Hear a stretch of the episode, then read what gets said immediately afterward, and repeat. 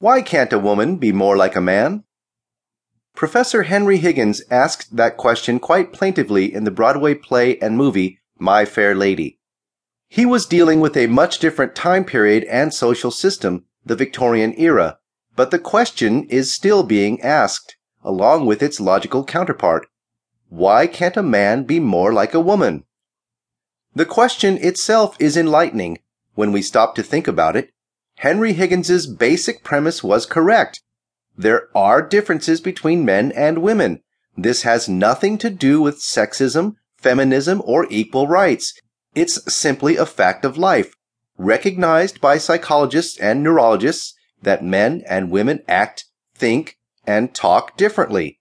And that's why writers sometimes get into trouble when we create characters of the opposite sex, because we show them talking, thinking, and behaving not as their gender suggests they would, but in a way we, the author, would react if facing the same situation.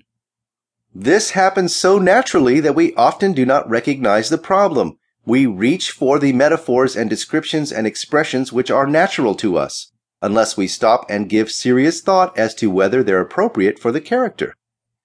If a female writer's male characters think, act, and talk in a feminine way, her audience will be turned off, even if they don't understand why they're dissatisfied. The same is true if a male writer's female characters don't think or act or talk like real women. Female readers are more likely to notice fictional women who don't ring true, while male readers are more likely to toss aside a book where the men don't sound masculine. So this is a particularly important issue if you're trying to appeal to an audience of the opposite sex. You've been told 1,000,000 times that fiction has to be more believable than reality. For example, coincidences in fiction don't play very well, even though the impossible coincidence happens pretty regularly in real life. The same is true of characters.